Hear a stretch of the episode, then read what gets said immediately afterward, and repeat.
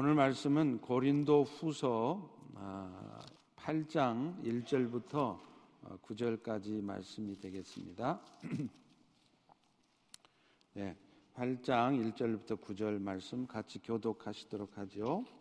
형제들아 하나님께서 마게도냐 교회들에게 주신 은혜를 우리가 너희에게 알리노니 환란의 많은 시련 가운데서 그들의 넘치는 기쁨과 극심한 가난이 그들의 풍성한 연보를 넘치도록 하게 하였느니라.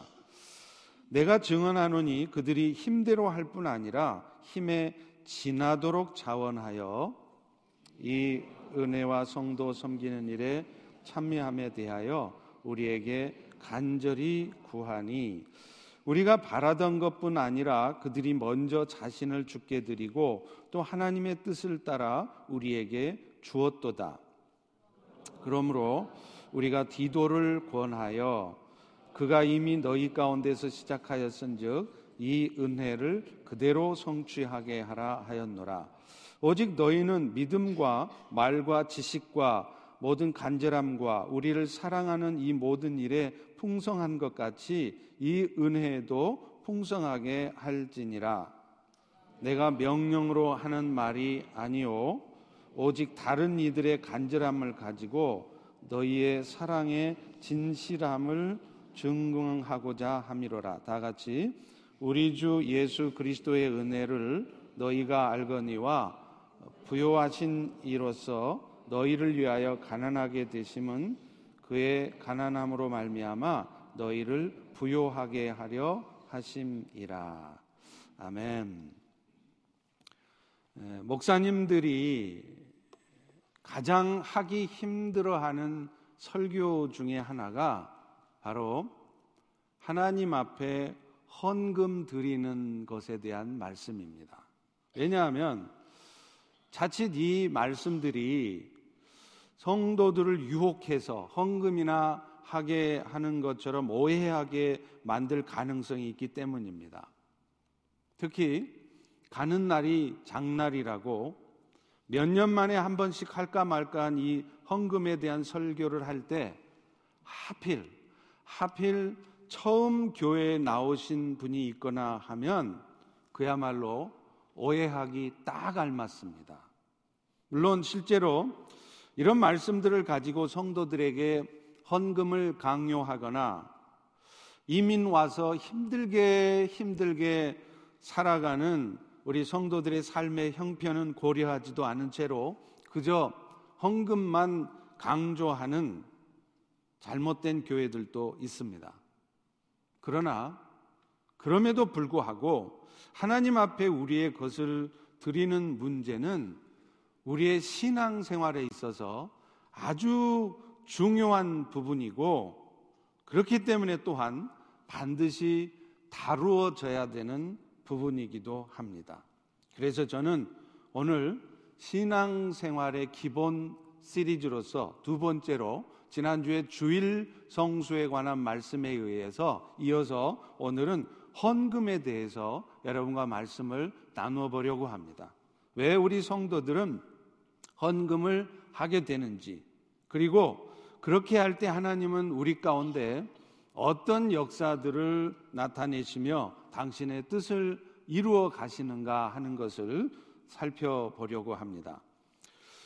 오늘 본문에서 사도 바울은 먼저 마케도냐 교인들에게 하나님께서 주신 은혜를 통해서 우리 성도들이 받는 진짜 은혜가 뭐냐? 맨날 은혜 받고 싶다, 은혜 받는다, 이런 말씀들 많이 하시는데, 진짜 은혜가 무엇인지를 말씀하려고 합니다. 우리 다 같이 다시 한번 1절을 읽어볼까요? 네, 시작. 형제들아, 하나님께서 마게도냐 교회들에게 주신 은혜를 우리가 너희에게 알리노니, 우리는 보통 은혜 받았다 그러면은요, 오랫동안 나를 힘들게 했던 어떤 인생의 문제가 극적인 방법으로 해결이 되었다거나 혹은 정말 오랫동안 재정적으로 경제적으로 힘들게 살았는데 갑자기 하나님의 은혜로 그 재정 문제가 해결되었다거나 할 때 우리는 은혜 받았다는 말을 합니다. 그런데 바울이 오늘 본문에서 전하고자 했던 은혜는 우리의 생각과는 전혀 다른 이런 은혜가 아니었다는 것입니다. 오늘 본문 2절을 보십시오. 환란의 많은 시련 가운데에서 그들이 넘치는 기쁨과 극심한 가난 가운데 풍성한 연보를 넘치도록 하게 되었다. 한마디로 말하면 환란으로 말미암아 많은 시련이 있고요. 또 더군다나 재정적으로도 넉넉한 여유도 없고 오히려 극심한 가난 가운데 있는데도 넘치는 연보를 하고 있는 것 이게 은혜라는 것입니다. 여기서 연보라는 것은 옛날 표현인데 쉽게 말하면 하나님 앞에 물질을 드리는 헌금 영어로 하면 offering이 되겠죠. 그걸 말합니다. 오늘 주님의 칭찬을 듣는 이 마게도냐는요, 원래 그리스 반도의 북부에 위치한 곳입니다. 여러분이 사진을 보시면 이 지중해가 있고 그 이외에 그리스 반도가 있는데 그리스 반도 위에 마게도냐라고 쓰여 있죠. 이곳에는 빌립보 교회, 데살로니카 교회, 베레아 교회 이런 교회들이 있어요. 그런데 이런 여러 교회들이 예루살렘 교회를 돕는 일에 연보를 보낸 것입니다. 당시 예루살렘에는 큰 흉년이 들었습니다.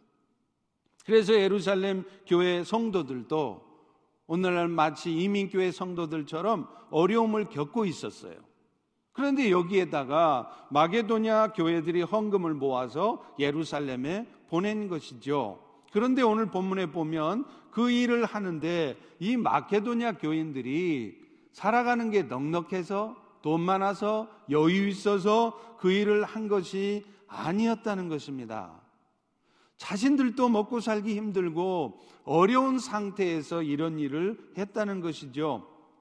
그들이 어떤 어려움에 처해 있었는지는 구체적으로 알 수는 없습니다. 그러나 데살로니가 전서 3장 4절을 보면 대략 유추를 할 수는 있어요. 우리가 너희와 함께 있을 때 장차 받을 환란을 너희에게 미리 말했는데 과연 그렇게 된 것을 너희도 경험해서 안다. 이 본문들을 보면 데살로니카를 비롯한 마케도니아 지역의 교인들이 적대자들 때문에 많은 어려움을 겪고 있었던 것으로 보입니다. 그들은 때로는요, 예수 믿는다는 이유 때문에 사회를 혼란스럽게 하고 어지럽힌다는 난봉꾼들이라는 모함을 받기도 했고요. 또 직접적인 테러를 당하기도 했습니다. 그야말로 그들은 마음 편한 상태가 아니에요. 신앙생활하기도 버거운 상태였습니다. 또 그들은 경제적으로도 풍족한 상황이 아니었습니다. 당시에 마케도니아 사람들은 로마 제국의 식민지 상태였지요. 그러다 보니까 그들이 오랫동안 생업으로 해오던 금광 사업, 또 목재 사업 등 그동안 먹고 살게 해줬던 이 사업들을 로마 제국에 다 뺏긴 상태들입니다. 그래서 교인들 중에 뭐 변변하게 비즈니스 잘 되는 교인이 하나도 없어요.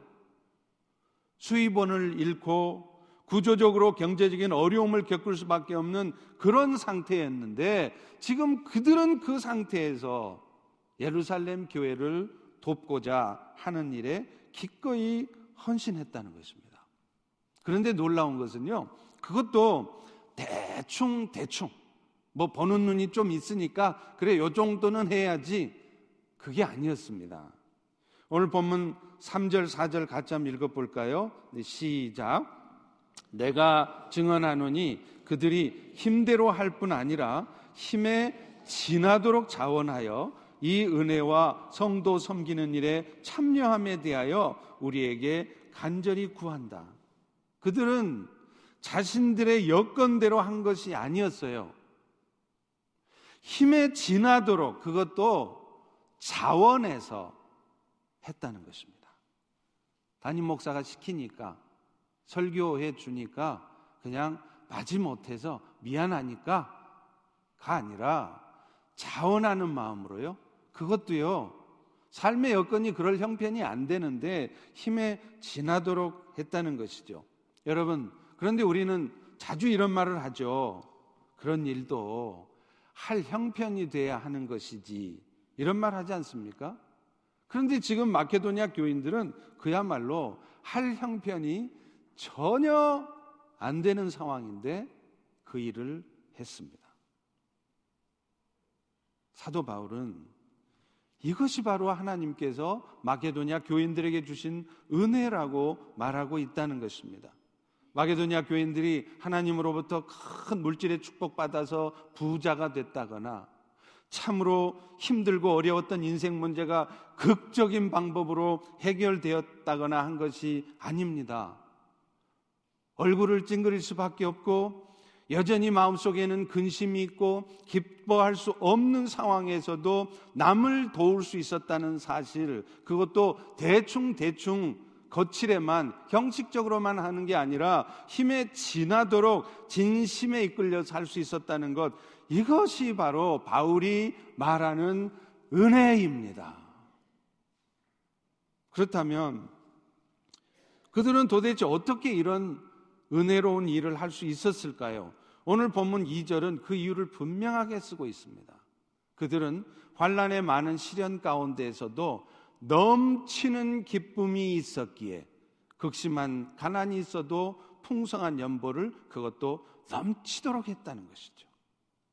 환란의 시련 속에서 극심한 가난 속에서 넘치는 연포를 할 수 있었던 이유 그들 안에 넘치는 기쁨이 있었다는 것입니다. 여러분 사실 이런 일들이요. 저도 목회를 해봐서 알지만 절대로 억지로 안 됩니다. 아무리 강단에서 뭐 야단을 치고 강조해도 안 돼요. 한두 번은 마지못해서 할 수 있을지 모르겠죠. 그러나 계속해서 그것도 힘에 지나도록 그것도 자원해서 하는 것 이거는요. 기쁨이 없으면 결코 할 수 없는 일입니다. 시련과 가난 속에서도 그들로 하여금 넘치는 기쁨을 갖고 있게 했던 그 기쁨, 연보를 하게 했던 그 기쁨 도대체 어디서 오는 것이었을까요? 말할 것도 없이 그 기쁨은 절대로, 절대로 세상의 것에서 오는 것이 아닙니다. 만약에 그들이 지금 누리고 있는 이 기쁨이 세상으로부터 오는 것이었다면 지금 앞서 설명드린 대로 그렇게 핍박받고 있고 그렇게 건강도 안 좋고 그렇게 어려운 환경 속인데 기뻐할 수가 있었겠어요? 또 그렇게 연보할 수도 없었겠지요? 그 기쁨은 세상과 상관없이 주어지는 기쁨이었습니다. 하늘로부터 오는 기쁨이었고 예수님으로 말미암아 주어지는 영원한 기쁨이었습니다. 그들은 그 기쁨을 경험했기에 지금도 그 기쁨 가운데 있기에 이런 우리로서는 어쩌면 상상도 할 수 없는 엄두도 못 낼 그런 일을 하고 있는 것이죠. 사실 우리는 세상 것 가지고 기쁨을 찾으려고 하면요. 한시도 기뻐할 날이 없어요. 잠깐 기뻤다가도 금방 그 기쁨 사라집니다. 오히려 항상 마음속에 근심이요, 염려예요. 여러분 그렇지 않습니까? 전도서 5장 13절 17절에도 세상에다가 소망을 두고 세상 끝에서 무슨 마음의 위안을 찾고 또 세상 것으로 기쁨을 찾으려고 하는 사람들에 대해서 이렇게 말하고 있어요. 내가 해 아래에서 큰 폐단이 되는 일을 봤다는 거예요. 잘못된 일을 봤다는 거예요. 그런데 그게 뭐냐면 소유주가 물건을 갖고 있는 사람이 그 재물을 자기에게 해가 되도록 소유하는 것이라 지나치게 갖고 있고 갖고 있으면 해가 될 일인데도 그건 모르고 못 모르고 그 재물을 어떻게 하든지 소유하려고 한다는 거예요. 그런데 그 재물은 재난이 오면 한순간에 사라지는 것입니다. 그래서 일평생 그 재물을 찾으려고 재물 갖고 위안을 얻고 위로받으려고 기쁨 찾으려고 하는 사람은 오히려 인생이 기쁜 인생이 아니라 오늘 또 어두운 데서 먹으며 많은 근심과 심지어는 그것 때문에 병나고 마음속에는 미움과 원망, 분노가 가득 차게 된다는 거예요. 여러분, 혹시 이 말씀이 성경 이야기가 아니라 여러분 이야기 아닐까요? 그리고 사실 세상 재물은 여러분이 이미 경험해서 너무 잘 알다시피 우리 노력으로 얻어지는 것 절대 아니잖아요. 손에 넣었다 한들 그것 때문에 행복해지는 것도 아닙니다. 앞서 말한 것처럼 그 소유물 때문에 가만 보면요. 형제 간에 싸움 나더라고요. 가정이 깨지더라고요. 결국 돈 때문에 그래요. 또 심지어는요. 그 거룩해야 될 교회조차도 돈 때문에 싸움 나고 돈 때문에 교회가 갈라지더라고요. 그런 돈을 왜 찾는지 몰라요. 오히려 세상 살맛 안 날 정도로 힘들어집니다. 그런데도 사람들은 그것을 추구하죠. 그래서 그래서 그런 우스갯소리가 있잖아요. 어떤 사람이 그런 말을 했답니다. 하나님, 내가 그래도 좋으니까 죽어도 좋으니까 제발 돈벼락 좀 맞아봤으면 좋겠습니다. 그랬더니 하나님이 그 사람한테 응답을 해줬는데 현금 수송 차량에 치여서 죽게 했대잖아요. 근데 여러분, 이 우스갯소리잖아요. 근데 사실 꼭 우리가 그렇게 살고 있어요. 돈 때문에 우리가 치여 죽는 거 뻔히 알면서도 그 돈을 찾아가는. 얼마나 어리석은지 모르겠습니다. 그 돈이요, 우리 손에 계속 있으란 보장도 없잖아요. 정작 내가 번 돈으로 나는 써보지도 못하고 다른 사람이 쓰는 경우도 있습니다. 열심히 돈 벌었더니 큰 병 덜컥 나서 써보지도 못하고 죽는 수가 있어요. 한국의 그 호스피스 사역하는 원주인 목사님 하는 그 간증의 말씀이 저는 정말 잊혀지지 않아요. 그 호스피스 들어오면 다 말기암 걸려서 이제 한두 달 안에 다 돌아가시는데 결국 죽을 일인데 결국 끝날 인생인데 안 죽는 사람이 있대요. 얼마나 말기암이 고통스럽습니까? 그 고통을 당하면서 당하면서도 안 죽는다는 거예요. 어떤 사람이 그러냐면 50살 넘도록 아파트 한번 살아보겠다고 도배일 하면서 힘든 일, 굳은 일, 그렇게 돈 벌려고 애써서 정말 이제 돈 벌어서 아파트 집을 샀는데 입주하기 일주일 전에 병 나서 그 길로 병원 갔다가 호스피스로 왔으니 얼마나 억울해요. 저런 아파트 화장실 두 개 있는 아파트 좀 살아보려고 죽으라고 노력했는데 그 집에는 들어가도 못하고 죽어야 되니 얼마나 억울해요. 그래서 못 죽었답니다. 실화입니다, 실화. 전도서 6장 2절에도 이렇게 말해요. 어떤 사람은 재물과 부여와 존귀를 하나님께 받았어도 하나님께서 그것을 누리도록 허락지 아니하셨으므로 다른 사람이 누리나니 그러니 이것도 헛되고 악한 일이라는 거예요. 내가 돈 열심히 벌어봐야 내가 쓰지도 못하고 결국 다른 사람이 쓴다는 거네요. 여러분 그렇기 때문에 오늘 우리가 진짜 기뻐해야 될 것은 나도 이렇게 살지만 언젠가는 돈 벌 거야. 나는 지금 이렇게 힘들지만 언젠가는 나도 큰 집 살아볼 거야. 거기서 유한을 얻고 기뻐하려고 하지 마시고 언젠가는 없어질 세상의 것 때문에 위로를 받으려고 하지 마시고 시작부터 지금, 바로 지금 내가 영원한 하나님의 나라를 받았다는 이 사실로 기뻐하실 수 있기를 주의 이름으로 축원합니다. 축원합니다. 히브리서 12장 27절 29절에도 분명히 말해요. 하나님께서 진동하지 않을 것들, 변하지 않을 것들을 영존하도록 하기 위해서 진동할 것들, 곧 피조물들을 다 불태워 없앨 날이 올 거라는 거예요. 그러므로 우리가 흔들리지 않는 나라를 받았은 즉 은혜를 받자 이것으로 말미암아 우리가 경건함과 두려움으로 하나님을 기쁘시게 섬길지니 우리 하나님 소멸하는 불이십니다. 마지막 때가 되면 반드시 하나님 이 세상을 불로 심판하신대요.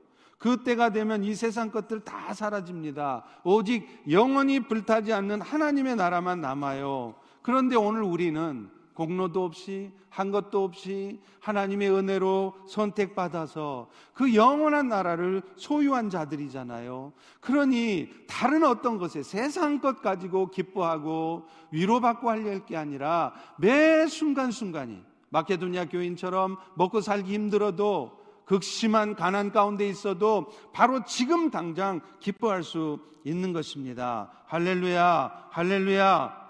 그리고 그럴 때 우리는 비로소 마케도니아 교인들처럼 하나님이 기뻐하시는 일을 기꺼이 할 수 있고 환경 여건 탓하면서 그것도 할만해야 하는 것이지 이런 말을 안 한다는 것입니다. 바울은요, 이런 마게도니아 교인들의 모습을 보면서 너희 고린도 교인들도 그렇게 좀 할 수 있었으면 좋겠다. 이렇게 말씀을 하세요. 우리 다 같이 7절을 읽어보겠습니다. 시작. 오직 너희는 믿음과 말과 지식과 모든 간절함과 우리를 사랑하는 이 모든 일에 풍성한 같이 이 은혜에도 풍성하게 할지니라. 오늘 이 말씀은 사실은 바울을 통해서 우리에게 하시는 말씀이에요. 너희가 믿음이 좋다고 말하고 싶니?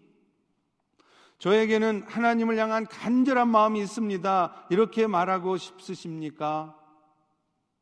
말과 하나님에 대한 지식이 저에게는 있습니다. 제가 하나님 잘 알고 하나님 말씀 잘 알고 있습니다. 저 성경 도사입니다.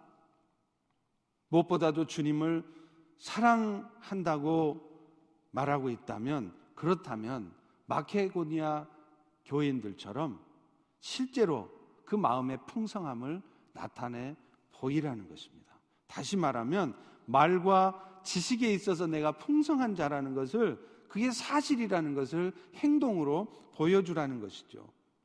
여러분, 사실 오늘 우리가 하나님의 은혜가 진짜 감사하다면요. 우리는 마케도니아 교인들처럼 아무리 힘들고 어렵다 할지라도요. 기쁜 마음으로 나의 것을 하나님 앞에 드릴 수 있게 될 것입니다. 우리 다 같이 8절을 다시 한번 읽습니다. 시작. 내가 명령으로 하는 말이 아니요. 오직 다른 이들의 간절함을 가지고 너희의 사랑의 진실함을 증명하고자 함이라. 이 말씀이 얼뜻 이해가 안 되는데요. 영어 성경으로 보면 쉽게 이해가 됩니다. I want to test the sincerity of your love. 너희들의 사랑의 진실성을 내가 한번 테스트해 보고 싶다는 거예요. 뭘로요? By comparing it with the earnestness of others. 다른 마케도니아 교인들처럼 그렇게 힘들고 어려운 상황에 있어도 내가 정말 주님을 사랑하고 있다는 이 사랑의 진실성을 보이기 위해서 내가 내 것을 내어놓고 있는지 아니면 형편처지만 따지면서 그러지 않고 있는지 그걸 통해서 I want to test you. 이렇게 말하고 있다는 겁니다. 바울은 하나님 앞에 연보를 드리는 일, 그게 사실은 우리가 하나님을 사랑한다고 하는 말이 진짜라는 것을 증거하는 거라고 말해요. 실제로 그렇습니다. 마태복음 6장 21절에도 이렇게 말하죠. 너의 보물 있는 그곳에 네 마음도 있다. 이게 무슨 말일까요?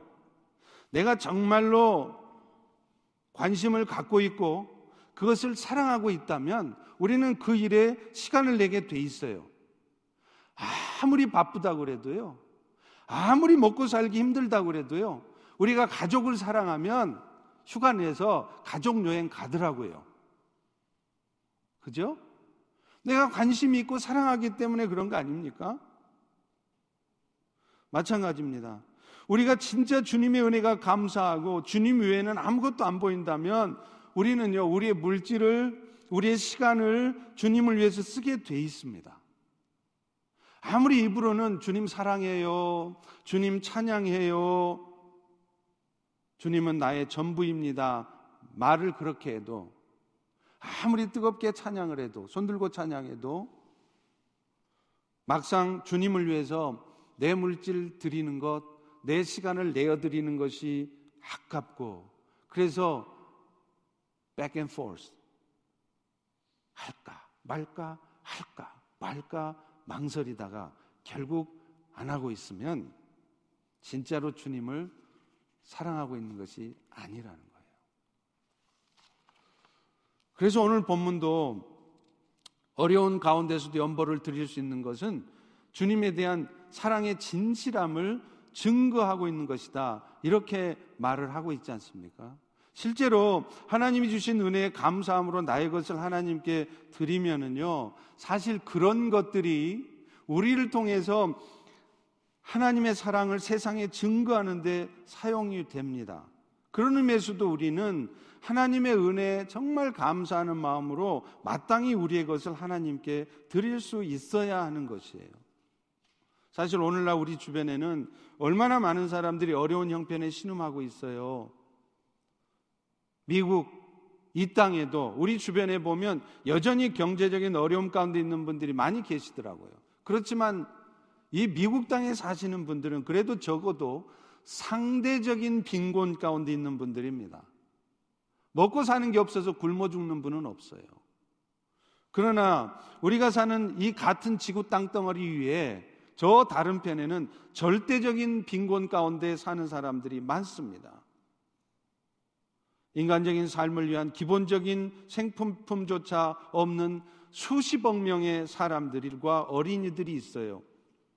그런 사람들이 우리가 사는 이 땅에 함께 있음에도 불구하고 우리는 그저 내가 먹고 살기 좀 힘들다고 내 삶을 챙기기에 급급하고 내가 가진 것들을 나누려고 하지 않는다는 것입니다. 이것은 절대로 하나님께서 원하시는 삶이 아니고 그리스도인의 마땅한 삶이 아닙니다. 제가 아는 어떤 선교사님은요, 집에서 강아지 키우는 것, 개 키우는 것을 아주 어, 싫어하십니다.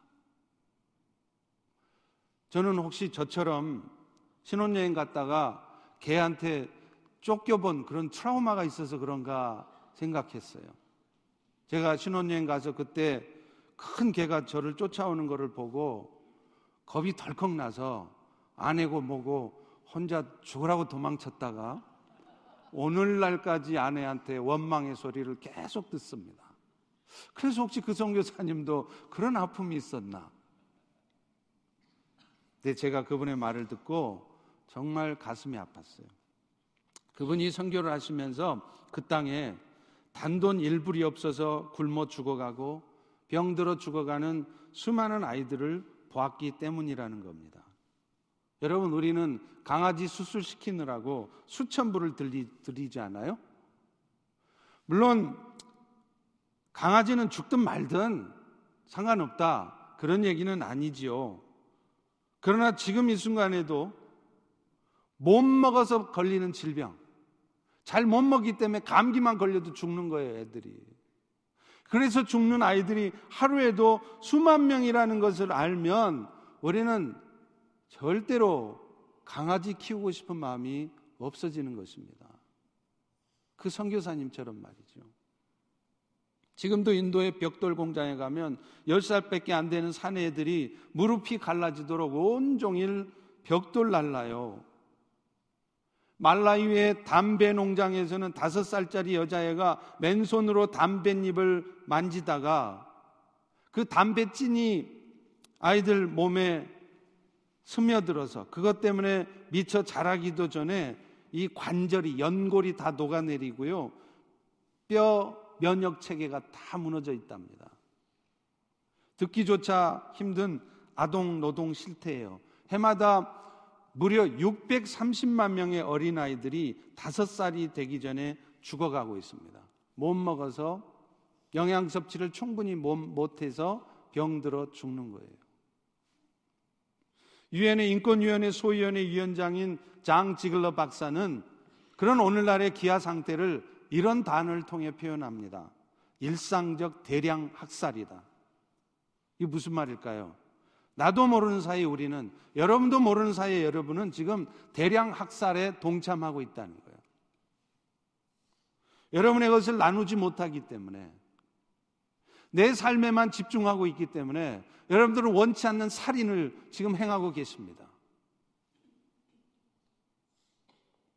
주님의 사랑을 받은 것이 정말 감사하고 고마운 일이라면요. 우리는 이제 그 사랑의 진실함을 증거해야 됩니다.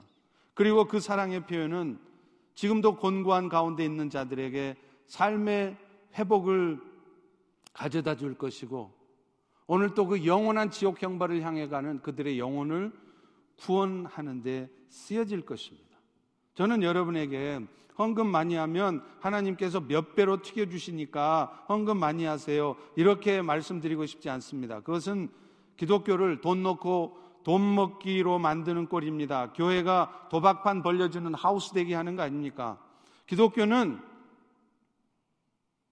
얼마를 투자하면 몇 배로 뻥 튀겨주는 사채업이 아니죠.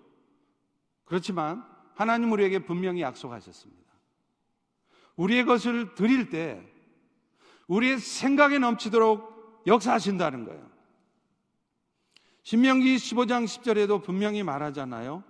너희가 하나님을 위하는 마음으로 어렵지만 힘들지만 여건 안 되지만 내 것을 내어놓으면 너희가 하는 일에 복을 주시겠다는 거예요.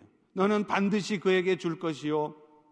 줄 때에는 아끼는 마음을 품지 말 것이라 이로 말미암아 너의 하나님 여호와께서 네가 하는 모든 일과 너의 손에 닿는 모든 일에 너에게 복을 주시리라. 이렇게 분명히 우리에게 말씀하고 있습니다. 내 것을 내어놓으면 그게 손해 같죠. 당장에 먹고 살기 힘들어질 것 같죠. 당장에 내 삶에 집중하는 게 중요할 것 같죠.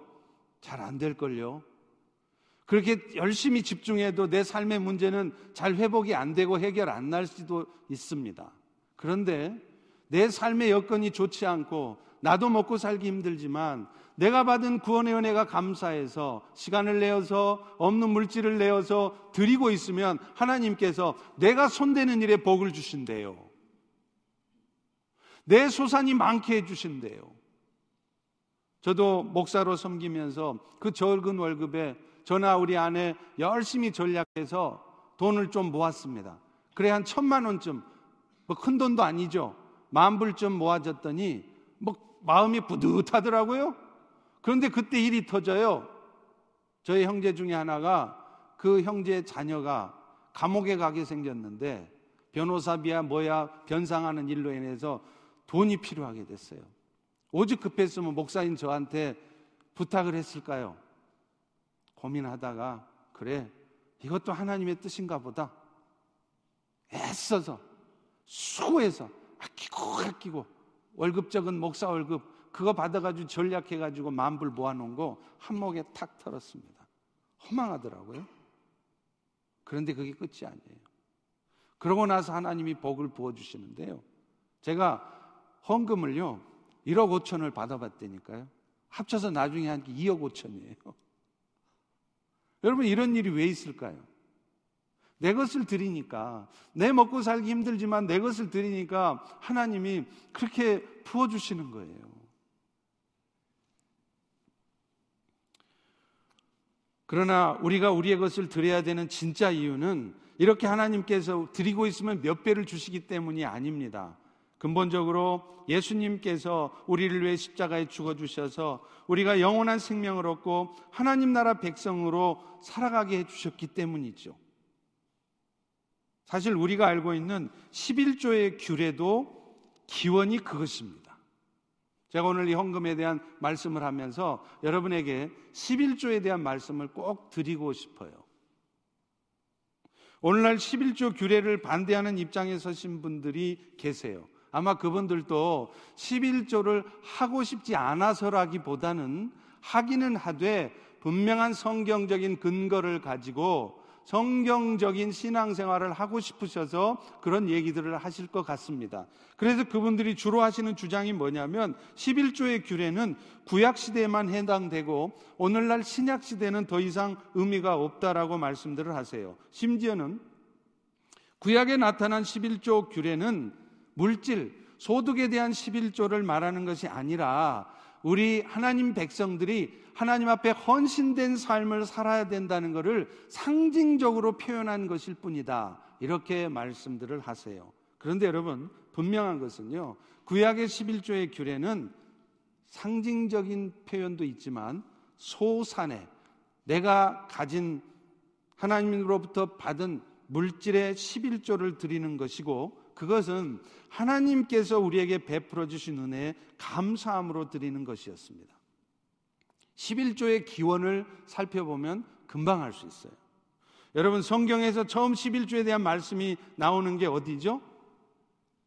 창세기 14장입니다. 아브라함이 멜기세덱에게 11조를 드린 것이죠. 아브라함이 여러 왕들을 쳐부수고 돌아올 때 살렘 왕이었던 멜기세덱이 갑자기 나타나서는 떡과 포도주를 가지고 와서 그 아브라함을 축복해 줘요. 그때 그때 아브라함은 그 얻은 것에서 10분의 1을 멜기세덱에 주었습니다. 장세기 14장 20절이죠. 너의 대적을 너의 손에 붙이신 지극히 높으신 하나님을 찬송할지로다 하매 아브라함이 그 전리품으로 얻은 것에서 10분의 1을 멜기세덱에 주었더라. 여러분 여기서 말하는 살렘 왕 멜기세덱은 살렘 평화란 말이죠. 평화의 왕으로 이 땅에 오신 예수님을 상징해요. 히브리서 7장에 잘 설명되어 있습니다. 오늘은 시간이 짧기 때문에 그 부분까지 여러분에게 설명할 수 없지만 여러분이 집에 가서 읽어 보십시오. 그런데 그가 뭘 가지고 왔다고요? 떡과 포도주를 가지고 왔습니다. 뜬금없지 않습니까? 여러분 뭐가 생각나십니까? 예수님의 십자가의 죽으심을 기념하는 성찬식을 떠올리게 하죠.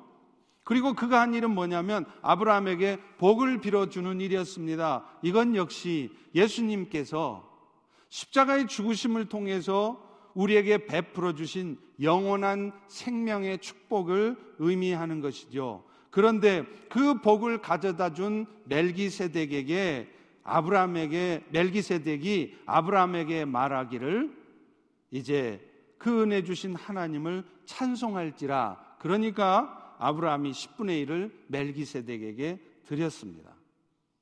이것은 다시 말하면 11조의 규례 자체가 십자가로 말미암아 우리에게 베풀어 주신 영원한 생명의 축복에 대한 감사로 드리는 것이라는 것을 의미하는 것이에요. 이후에 하나님께서는 하나님의 백성이 된 이스라엘에게 지키도록 명령하신 율법에도 이 11조 규례를 정하셨습니다. 그리고 더 놀라운 것은요. 이스라엘 역사에 보면 율법이 해이해졌을 때 이스라엘에서 율법이 지켜지지 않고 무너질 때 가장 먼저 나타난 현상이 뭔지 아세요? 11조 규례가 지켜지지 않았다는 것입니다. 우리 신앙도 마찬가지예요. 11조 규례가 11조 생활이 무너지면 이게 뭔가 내 신앙 생활에 빨간불이 켜 있는 것입니다. 그리고 그렇게 되었을 때 그 이스라엘을 회복하기 위해서 율법을 세우고자 할 때 가장 먼저 바로 잡았던 것이 바로 11조 규례였어요. 왜냐하면 이스라엘이 영적으로 해이해졌을 때 가장 먼저 나타나는 현상이 11조 규례를 나타, 지키지 않은 것이었고 그래서 그 11조 규례를 바로 하는 것이 이스라엘의 신앙을 바로 세우는 것이었기 때문입니다. 느헤미야서 12장 44절에 보면 분명히 나옵니다. 남유다 백성들이 포로로 잡혀갔다가 돌아와서 예루살렘 성벽을 다시 세울 때 그때 흐지부지 되었던 율법을 다시 세우는데요. 그때 한 일이 바로 11조 규례를 다시 지키는 거였어요. 그날 제사장들과 레이 사람들에게 돌릴 것 곧 율법에 정한 대로 11조를 모든 성읍 밭에서 거두어 이 곳간에 쌓게 하였다. 그리고요. 우리가 너무나 잘 아시는 말씀 말라기서 3장 10절의 말씀에 보면 11조를 하게 될 때 하나님이 부어주시는 축복에 대해서 언급하고 있지 않습니까? 만군의 여호와가 이르노라 너희의 온전한 11조를 창고에 들여 나의 집에 양식이 있게 하고 그것으로 나를 테스트해서 내가 그렇게 할 때 하늘문을 열고 너희에게 복을 쌓는지 안 쌓는지 한번 테스트해 보라는 거예요. 여러분 성경에서 감히 하나님을 테스트해 보라는 말씀은 좀처럼 나오지 않습니다. 그런데 하나님은 이 11조 규례에 대해서만큼은 자신 있게 자신을 테스트해 보라고 말씀하세요. 내가 어렵고 힘든 가운데 있지만 11조 규례를 지켜갈 때 하나님께서 그들에게 어떤 축복을 주시는지를 너희가 한번 경험해 보라는 말씀입니다. 그런데 이 11조 규례가 신약 시대에 들어오면 폐지되었다고 얘기들을 하죠. 그런데 그거는 성경에 근거가 없는 말씀입니다. 오히려 예수님은 형식적인 11조 생활을 하는 바리새인들을 책망을 하시면서요. 11조가 갖고 있는 근본 정신도 잊지 않아야 되지만 여전히 11조 규례는 계속돼야 된다고 말씀해요. 마태복음 23장 23절입니다. 화 있을진저 외식하는 서기관들이여 너희가 박하 회향 근체 11조는 드리지만 율법에 더 중한 바 정의와 긍휼과 믿음은 버렸다. 그러나 이것도 행하고 저것도 버리지 말라. 근체와 박하와 해향이 뭐냐면 주변에서 흔히 볼 수 있는 아주 값싼 채소라는 거예요. 그런데 바리새인들이 그런 아주 작은 것까지 다 11조를 하는데 정말 지켜야 될 그 11조가 갖는 정신, 믿음과 또 긍휼 이런 마음은 버리고 있다는 거예요. 그런데 여러분, 이 책망을 하시면서 예수님이 그러면 그 다음에 뭐라고 말씀합니까?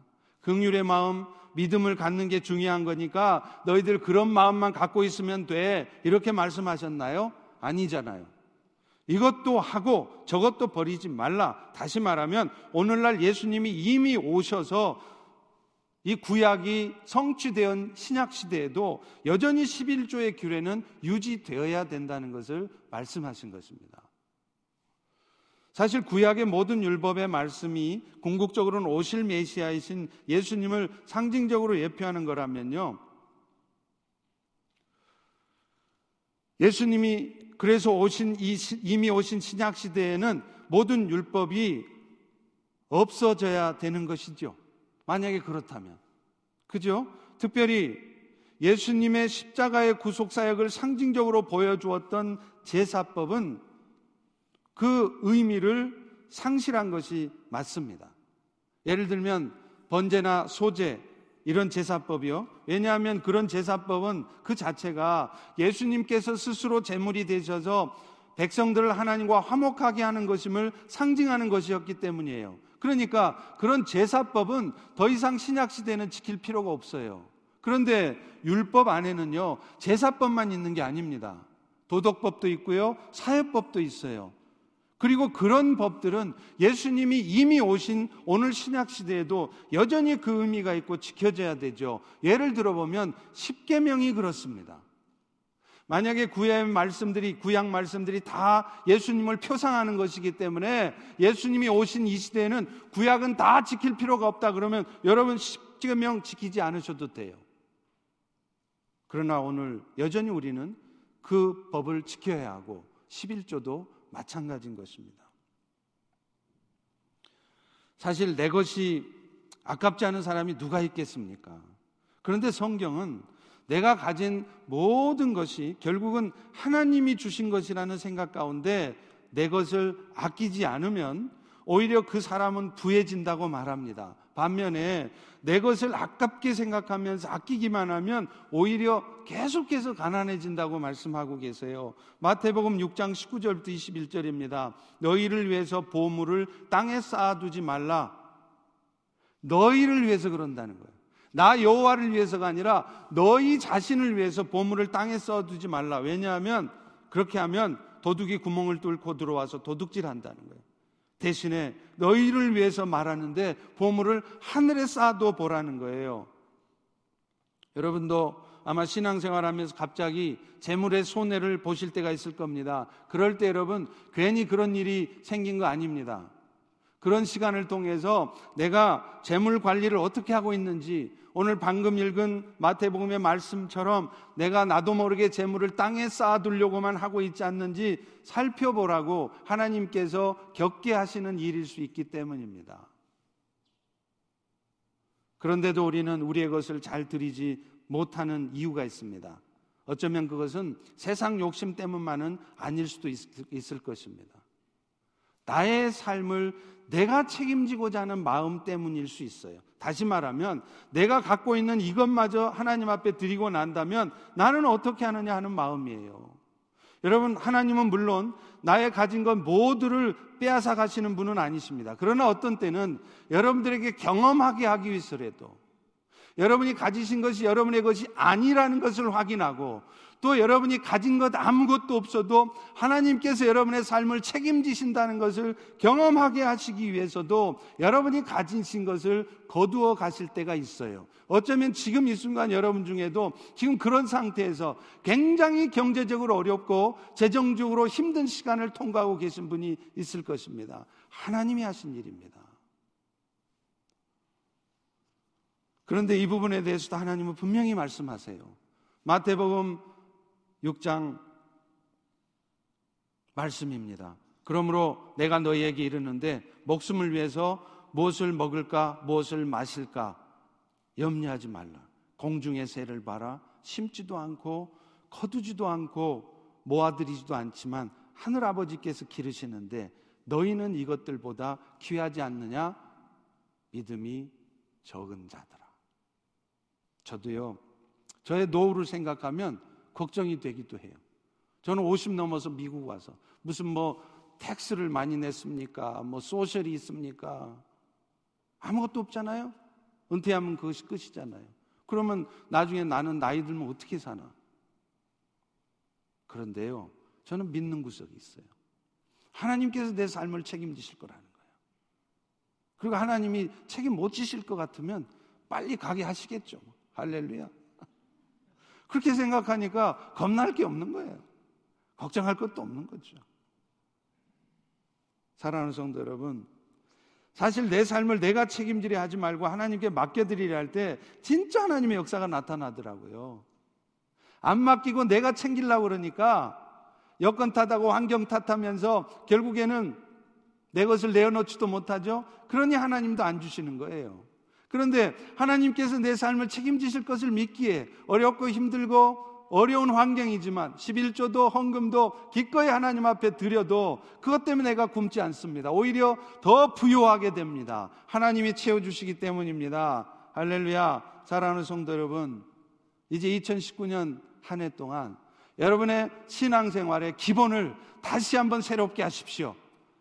이스라엘 백성들이 포로에서 돌아와서 그들의 율법을 다시 세울 때 11조 규례를 다시 세웠던 것처럼 오늘 여러분들도 여러분의 신앙생활의 기본을 다시 세우셔서 지난주의 말씀처럼 주의를 소중하게 여기시고 오늘 두 번째 말씀처럼 하나님 앞에 드리는 일에 대해서 좀 더 여러분의 마음을 들이시기를 축원합니다. 기도하겠습니다. 하나님 오늘 또 우리에게 귀한 말씀의 은혜를 주셔서 오늘 우리의 삶이 어떻게 하나님에 의해 이끌려가는지 알게 하시고 또 우리의 삶을 책임지신다는 것을 알게 하셔서 감사합니다. 이제 2019년 한 해를 시작하면서 우리 인생의 앞일을 내 힘으로 챙기려고 하다가 걱정하고 근심하고 그래서 여전히 작년과 똑같은 삶으로 살지 않게 도와주시고 이제는 회개하고 결단함으로 말미암아 하나님 앞에 우리의 삶을 드리는 한 해 되게 도와 주시옵소서. 예수님 이름으로 기도합니다. 아멘.